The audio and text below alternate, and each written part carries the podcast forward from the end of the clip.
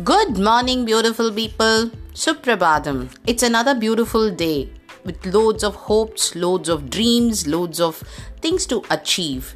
What are we going to do in the next 24 hours that we have with us? Well, to start with, spend time with your own self. You are the most important person in the world and don't neglect yourself. It could be spending 5 minutes on meditation or writing the three things that you want to achieve for the day for yourself, or just going out and exercising your body.